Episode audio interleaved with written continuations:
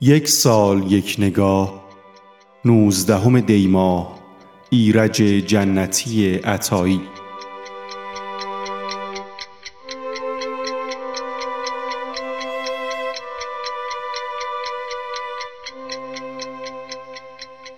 ایرج جنتی عطایی در نوزدهم دیماه سال 1325 در شهر مشهد متولد شد.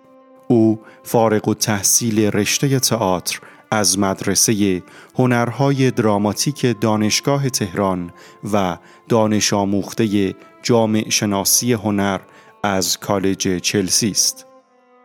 ترانه سرایی را در نوجوانی اوایل دهه چهل خورشیدی آغاز کرد. اولین کاری که به طور رسمی از او پخش شد ترانه‌ای بود به اسم شکوه که بر روی ملودی از سلیمان اکبری نوشته بود و از برنامه شما و رادیو پخش شد. بعدتر به صورت تیمی کاری با یکی از درخشانترین آهنگسازان موسیقی پاپ ایران پرویز مقصدی را آغاز کرد. در این دوران ترانه های بسیاری را بر مبنای ملودی های مقصدی آفرید. ترانه گل سرخ که ویگن اجرایش کرد یکی از مشهورترین ترانه های این دوران است. در سال 1352 او به همراه دوست قدیمیش بابک بیات با احساسی که از رویداد سیاه کل گرفت ترانه جنگل را با صدای داریوش اقبالی منتشر کرد. این ترانه در کنار ترانه های بنبست و خونه ساواک را متوجه او کرد که به دستگیری او و داریوش در سال 1353 منتهی شد. سرانجام در آذر ماه سال 1357 مجبور به ترک میهن شد و از آن پس در تبعیدی طولانی زندگی می کند. از ایرج جنتی عطایی، شهیار غنبری و اردلان سرفراز به عنوان آغازگران موج نوع ترانه ایران یاد می شود.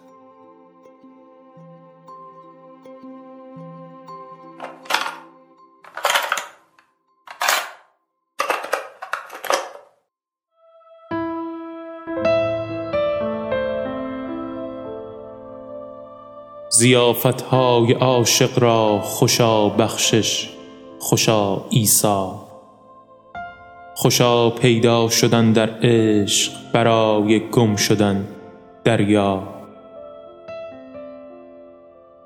چه دریایی میان ماست خوشا دیدار ما در خواب چه امیدی به این ساحل خوشا فریاد زیر آب.